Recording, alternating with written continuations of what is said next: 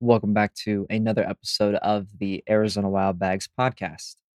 We're going to talk basketball and then football and finished with Wildest Wildcat, Red and Blue Moment in a new segment debuting on this episode. All that and more.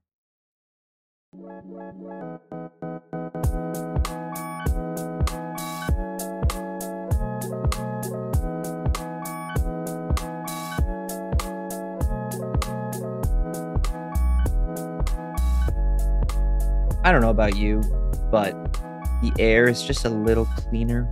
It's a little fresher. The birds are chirping. Food tastes better. Beer is flowing. Hit me up if you're a sponsor. It's Miller time when the mountains are blue. Slide in those DMs. The foam in my beer stays around longer. My knees feel good. The sky is a nicer shade of blue. Jon Rothstein is somewhere sitting in front of the TV, smiling as bright and white as the tissues and lotion in his hands. Just kidding. Robots don't have a penis. Yes, ladies and gentlemen, college basketball is back and the vibes are undefeated. 1 0 to be exact. The record of your Arizona Wildcats. And they took off exactly right where they left off last season. Fast as shit, up tempo, and spreading the ball. To start the game, they had 11 assists on 13 made buckets in the first half. I know it was Nicholls, but they picked up exactly where we expected them to, flying down court. It's like watching the Spurs offense as a Suns fan, the way they move the ball around. And I hate complimenting the Spurs, but it's the perfect way to describe the way they play. They won 117 to 75 over the Nicholls State Colonels. If you don't know the stats, get ready to have your mind blown. Arizona won by 42. Great number. We're just getting started. 117 points is the most for Arizona since 1998 and the most points scored in a season opener, ninth most in school history. They did turn it over 24 times, though. They assisted 30 of 38 field goals. They had more assists than Nicholls had field goals at 29. The Wildcats shot almost 72% from the field, and oh, yeah, 61% from three. Yeah, 11 of 18. Yeah, yeah, we know it's Nicholls State and they're not that good. Or is this just Arizona's identity under Tommy Lloyd? A little bit. Is Tommy Lloyd's offense so incredible that it doesn't matter who he's got on his roster, that he'll find a way to get the most out of the team? Remains to be seen. Although, probably not, because Mathurin is amazing. But besides him, it might not matter because Tommy Lloyd has established himself as one hell of a coach with his system and gets the right guy to fit his mold. How did those guys do in the offense? Right away, you could see that they're looking to make Oumar Ballo a huge piece to the offense, no pun intended. Not because he's packing a hefty sausage, but because he's hella tall. Oumar is fast now. He's got a nice touch around the rim, the way he caught the long pass from Kerr Kriisa, and controlled his body to get a tough layup while basically under the basket. He looks fluid. His footwork looks a lot better than last year. He's stronger. He looks a lot more comfortable, and he's going to make the leap that Koloko did last year. Probably less defense, if I'm being honest. Koloko was just, he was on another level. He was ridiculous. But 18 points, nine rebounds, and four assists on five of six shooting for Oumar. What I want to see is Ballo dominate another talented big man. Thankfully, Maui is not far away, so we'll get to see soon just how much he's improved because I'm telling you, last year's Ballo and this year's are two different players entirely. You could say that about a lot of guys, but even more so in the case of Oumar Ballo. I think there are going to be plenty of games where the goal is just feed Ballo like a workhorse center, especially if shots are not falling. The man getting him the rock, though, Kerr Kriisa. He is just a baller. He's my guy. He brought the intensity right away. Three fouls in the first 11 minutes. His shot looked back to where it was before his ankle exploded in the Pac 12 tournament. It looked crisp, not going to lie. Nine points, seven assists to one turnover.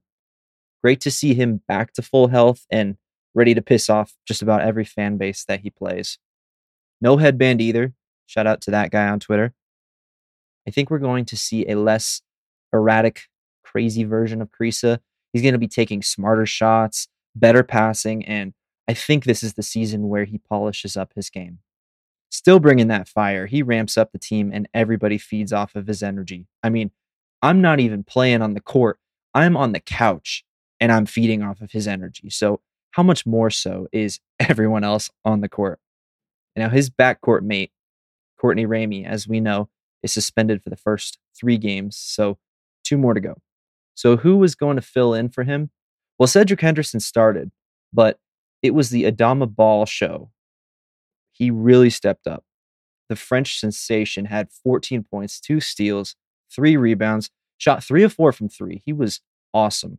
He had a four point play where the net absolutely just snapped. Great sound. It's amazing to see how far he's come. And I'm glad he was able to get some playing time as a six man scoring role because you can tell he's just going to be the igniter for this offense when everyone else is cold. Now, my only question is can Adama Bal develop some tighter handles and sort of a transition into more of a combo guard instead of an off ball, too? Can he do both potentially if we need it? If he can do that, beat his defender off the dribble and get to the rim, turn into a more aggressive player, that is what I'd like to see him develop. He's a great shooter, as we mentioned. Once he gets more confidence, his potential is high. He's another guy who I could say, like Ballo, looks completely different. He was a lot shyer in his play style last year when he got to actually play, but because of guys like Dalen Terry and Ben Mathurin, he didn't really get to play a lot last season. So he's going to get the playing time this year. And I think from this little sample size, I think the production will be there, especially last year. You know, you remember the game UCLA uh, at the Pac 12 tournament he in the Pac-12 championship. I'm sorry, where he just came in and made two threes in a row and swung the momentum just like nothing. And I think personally, I would want him to be shooting more if I was Tommy Lloyd. Henry Veesaar has it. You could tell from his first dunk, big block. that looked incredible because we want to see that kind of defense from not only freshmen, but just Arizona players in general. He towers over everybody. When he rebounds, he barely has to jump. He's not the most athletic guy on the court, but he doesn't have to be. He's tall. He's got a good touch. The only concern I have is four turnovers. It's just a smidge sloppy.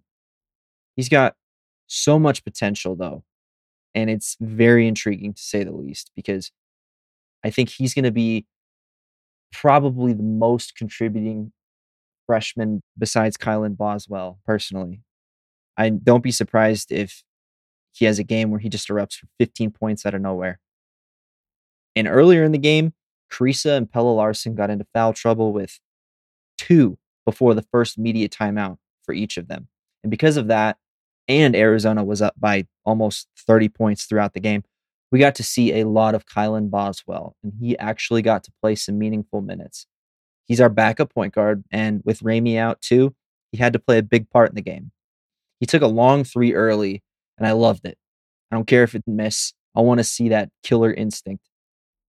He's going to be an excellent, excellent piece to this offense. And he might just push Kerr Kriisa some nights for a start because that will actually motivate Kerr Kriisa even more, which is what we all want is a a pissed off and motivated Kerr Kriisa. So I think it's a win win situation as far as the backcourt goes, minus Ramey. Eight points and five assists for the freshman in his first game. He did have some turnovers, but it's his first college game. And this is a year he reclassified too. So it's incredible to see that he's going to contribute from game one and that he is healthy because he didn't get to practice much when he first got to Arizona because of the rehab he was undergoing on that stress fracture that he had. Another guy that looks insane and about to make a leap is Pelle Larsson. He had a ridiculous jump scoop layup around his defender. And I actually gasped because he was not that acrobatic last season with that athletic layup. He's taken his physicality to just another level. And man, he is going to be something this year. He is a great all around player that is going to save Arizona in some games. 16 points, 10 rebounds, four assists, and two steals. Besides cleaning up his fouls, there are few flaws in his game at all if he plays like this every night. Even his defense looks better, and he's going to compete with his teammate for Pac 12 Player of the Year. Now, what teammate is that exactly? Uh, go get his picture off the milk cartons. We found him. Azuolas Tubelis has returned home almost unscathed. 23 points, seven rebounds, six assists, two blocks, and a steal. You know what I've got for that stat line? Two balls and a bat. This dude is coming for the Wooden Award. He's coming for the Pac 12 Player of the Year, and he is going to be on a vengeance for after how he played in the Pac 12 tournament last season. This is his Pac 12 Player of the Year campaign if he's improved from last year, even a little. He did it all without having to shoot a three. He was 10 of 12 from the field. Now, obviously, he's not going to be that efficient every night, but it's encouraging to see him have a game like this after what we saw or didn't see in the tournament. He's got to be the leader of this team on a night in, night out basis. And I think he is going to take the country by storm this season because he was playing behind Ben Mathurin. He was playing behind Christian Koloko last season. They got the headlines. But I think this is the year that we get to see Azuolas Tubelis take Arizona and make waves. My final thoughts on the game this is a really deep team. I think all the pieces put in place kind of complement each other really well as we get deeper in the season. I think we'll see Tommy run a eight or nine man rotation. We're we're deep. And as it stands, it looks like Veesaar might just be backup center, kind of power forward. Perfectly okay with that. But I want to see Dylan Anderson a bit more with what he can offer when the game is tighter. I like the grit and toughness he plays with. You can tell he's really worked on his game. The guard rotation is going to be rather hard for teams to defend because Lloyd can just plug in five guys in and out. No fast food, pun intended. You've got Kerr Kriisa, Pelle Larsson, Courtney Ramey when he comes back, Kylan Boswell, and Adama Bal, who both showed they can contribute right away. Even Cedric Henderson looked comfortable in this offense, and he can play a couple different positions, and he can shoot the three or get to the rim. I like this team a lot. They're more well rounded than last year's, believe it or not. I think with Mathurin gone, it only opens things up more for everyone else to come in and step up. And I'm not sure who's going to be the go to scorer when this team is down and they need a basket. I would expect some combination of Larsson and Tubelis with Ramey mixed in. But man, I am so excited. We are finally back to Arizona basketball. I can't tell you how much I'm just looking forward to this season. After having to watch, you know, Arizona football the last few games, it's just so great to see Arizona dominate. And I mean, I know it's Nicholls. We know it's Nicholls, but just to see it is so refreshing. So Arizona plays their next game against Southern on Friday at 7 p.m. Arizona time. This episode is brought to you by ArizonaWildBags.com, where you can cop a world famous wild bag tee made from premium fabric and 100% combed ring spun cotton. Super comfortable and cozy. And the official Arizona Wild Bags mug, shout out to my guy Lance Lynn for picking up one just in time to have some warm sips for Arizona's version of a winter. All that and more, including articles written by yours truly on ArizonaWildBags.com. Use code DeAndre all one word, for 15% off all merch. All right, so I gave you the good news first. Now here's the bad. Arizona is still playing football and it's ugly. This week it was on both sides of the ball. Jedd was creative with the play calling with um, a couple of the plays, and I thought one in particular, de Laura had a design run and he tossed it back to DJ Williams, and it was beyond the line of scrimmage. Like he was past the first down marker, but it was kind of just a ballsy, here you go, take it, I'm about to get tackled kind of play. And we finally got to see Speedy Luke. He had that huge run on the first play of his career. He really earns that nickname because he's going to be a nice little piece to this offense. He is so fast and I I could see so many different opportunities for Jedd Fisch to insert him in the lineup, you know, next game or even just next season. Because, I mean, let's be honest, he's a freshman. Season's not quite over yet, but he will get some playing time. And I just, I think he's going to be, you know, not Tyreek Hill. He's just going to be a guy that plays a lot of different positions for Arizona, kind of like a Deebo Samuel, you know, Walmart version, obviously. But going back to the game, this was Utah's game. Arizona did not attend. Arizona had momentum at the beginning of the game. Other than that, none. Utah just, they have Arizona's number in football. I'm sure there's some nerd out there that's going to say, actually, but it just really feels like they do. And what didn't go wrong? You had the fumble at the very beginning of the game off de Laura's knee, the muffed punt, zero defense. de Laura's other fumble. Utah's offense is all right and nothing spectacular. And yes, we know the weather was going to play a part in that game, but it is not all of the problem. I'm not going to say it caused the all four fumbles, but it sucks. And then Cowing got hurt as well. We don't know his status yet.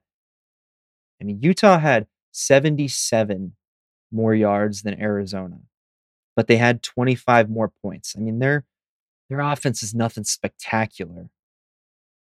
But giving the other team four more opportunities with four fumbles doesn't help you win football games, especially when the defense looks like they missed the flight. de Laura actually looked good in the first half despite Utah's defense and the weather. He ran for his life every play, but as he usually does. But he looked good finding somebody after running around the pocket, which feels like forever. I mean that that dude is constantly running for his life out there. But Arizona might have themselves a new offensive lineman that is going to be the one we build around. But all of that is training for for de Laura's Heisman campaign next season. I mean, I'm kidding, but I'm kind of not kidding because he's going to be ridiculous next year. I mean, he's ridiculous this year. And I'll I'll get into that in a future article and we'll talk more de Laura. This game might just solidify my prediction before the season. Arizona, I said, was going to be a five win team. They're three and six, and they play number 12 UCLA next week at 8:30 p.m. on Fox. That's a loss. Then they play Washington State and ASU. Now, Washington State just lost a big part of their offensive line for the year. So I'll say they win those two since I originally said five games. And man, it's about time Arizona beats ASU. I don't want to hear any 70 to 7, you know, talk. I just want to see Arizona beat the shit out of ASU in a down year for ASU for whatever the hell is going on with that program. I can give two craps about. I did not account for the defense being this disgustingly bad, but they're not going to a bowl game. We knew this weeks ago, if I'm being honest. The second we saw that this defense couldn't show up when they needed to against Washington, it was pretty much over without being over. But I didn't want to be labeled as a pessimist, so I didn't talk about it. But I'll tell you this I'm an absolute optimist for Arizona basketball. Arizona basketball is my lifeblood. I live it, I love it. And yeah, I'll say I'm a pessimist for Arizona football. I just am until they prove me wrong. I miss the Mike Stoops era. That's that's just me personally. I think we were a threat to upset anybody that came to Arizona. I mean, we are now, but I felt a lot better about it in the Mike Stoops era. Now, Jedd Fisch could change me, but he's got to fix that defense next season. That's absolutely his priority. The offense is loaded. The offense that we have already in place going into you know the future with de Tetairoa McMillan, Tanner McLachlan, etc. Arizona just played the team that they need to mirror when it comes to building a program. Like I said, they'll play UCLA. We said it was a gauntlet of a schedule. Jedd Fisch says over the last five weeks, Arizona's opponents this season, that's all the opponents, are a combined 38 and 7. That's actually a schedule. That includes number six Oregon, number eight USC, number nine UCLA, and number 13, the Utah Utes that we just played. Now, our, our UCLA has more of an offense than Utah. So the good news is we'll probably see Arizona's offense more because they'll be trying to catch up with UCLA. And Zach Charbonnet, I think that's how you say his name, he is going to run all over Arizona. The Wildcats have given up 300 plus rushing yards three times already this season. The line for the game is minus 19 and a half for the Bruins, and it might not be enough. My wildest Wildcat of the week is one of my favorite players to ever play at Arizona. Seriously, I just loved watching this dude play. He was so exciting to me. There were so many times that he would just effortlessly roll up in transition and hit a three because nobody could block his shot. We knew he'd be stellar in the NBA, but right now, he is the leading man for his squad. That man is the finisher, Lauri Markkanen. He is killing it right now for the Utah Jazz. I honestly don't know why so many teams had given up on him. Being honest, and that's not even me being biased. You put him in the right situation and play him like an ever changing positionless player that he is, and he helps the Jazz win their last three games in a row after they were supposed to be tanking for Victor Wembanyama. But they're in first place in the West right now. I'm so happy for that dude for finding success in Utah. Finally. But that team is absolutely going to be tanking by the trade deadline when they have a sale on the whole roster. Now, I want to introduce my new segment, Baggest Bag. Yeah, it's pretty lame. I know. You know, we'll see how it goes. So, in LA County, the winning Powerball ticket was sold, winning $2 billion, the largest jackpot in US history. That's a bag. Now, here's a question Would you take the lump sum or get it paid to you in annuity payments?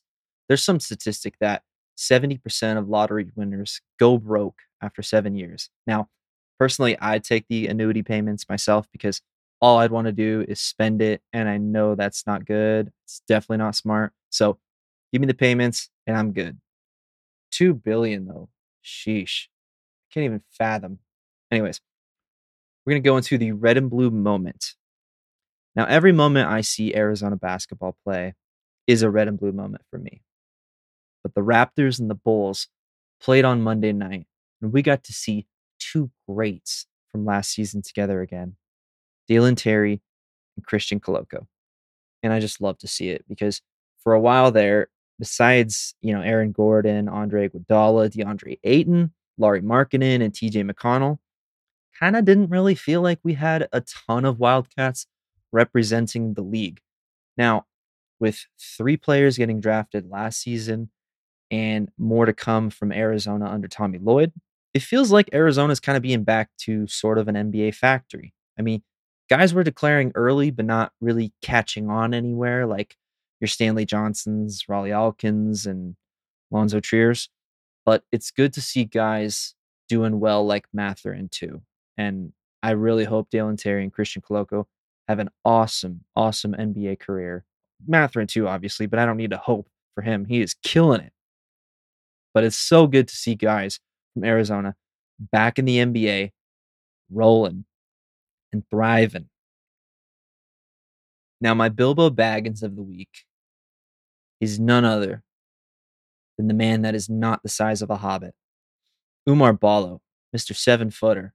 He had the greatest first game showing by him, as we mentioned, with 18, 9, and 4. Now, I say the greatest because He's going on the greatest adventure this season, and that's why I've chosen him. I want to remind you, they called him Baby Shaq at Gonzaga, and in his freshman season, he averaged two and a half points and one and a half rebounds, just over six minutes a game. Now, he did have a 17 point game against Dixie State. Tommy saw the talent and he transferred to Arizona once Coach Lloyd convinced him to follow along. And now he's going to be a guy who might just average close to a double double and is only a junior. That means we may possibly see him dominate next year, also, potentially. Plus, the body transformation he's made has been awesome to see. I mentioned it in the red and blue game pod I did, where all of last year he was getting in better shape by the week. And from the beginning of last season to the beginning of this season, night and day difference. I can't stress that enough. He is a completely different player than he was at the very beginning of last year. Heck, he's a very different player than when he first stepped foot onto Arizona's campus and hit the weight room. I am so glad that he got to play with Christian Koloko and practice against him. kind of watch his emergence onto the scene because I think he's going to take pieces from Koloko and add it to his own. Because I think he's got better footwork than Koloko. That's that's nothing against Koloko. That's just that's just the work that we know Oumar Ballo's put in. Oumar Ballo is not going to have as great of defense as Christian Koloko is. I mean, that's just that's just what it is. But I am so happy that Oumar Ballo is here and ready to dominate. I am so happy Arizona basketball is here and ready to dominate. I want to thank you guys so much for listening. I hope you enjoyed the pod. Shout out to Titus and Tate. They cover college ball better than anybody I know, especially myself. Go listen to them if you don't. Remember, code DeAndre Ayton for 15% off all merchandise at ArizonaWildBags.com. All right, everybody. Remember to relax every now and then, especially if you watch Arizona football. This is where I would put the beer sponsor portion in if I had a beer sponsor. So I'd tell you to sip a cold, refreshing, whatever. So drink some water and stay hydrated, my friends. Have a great week and bear down.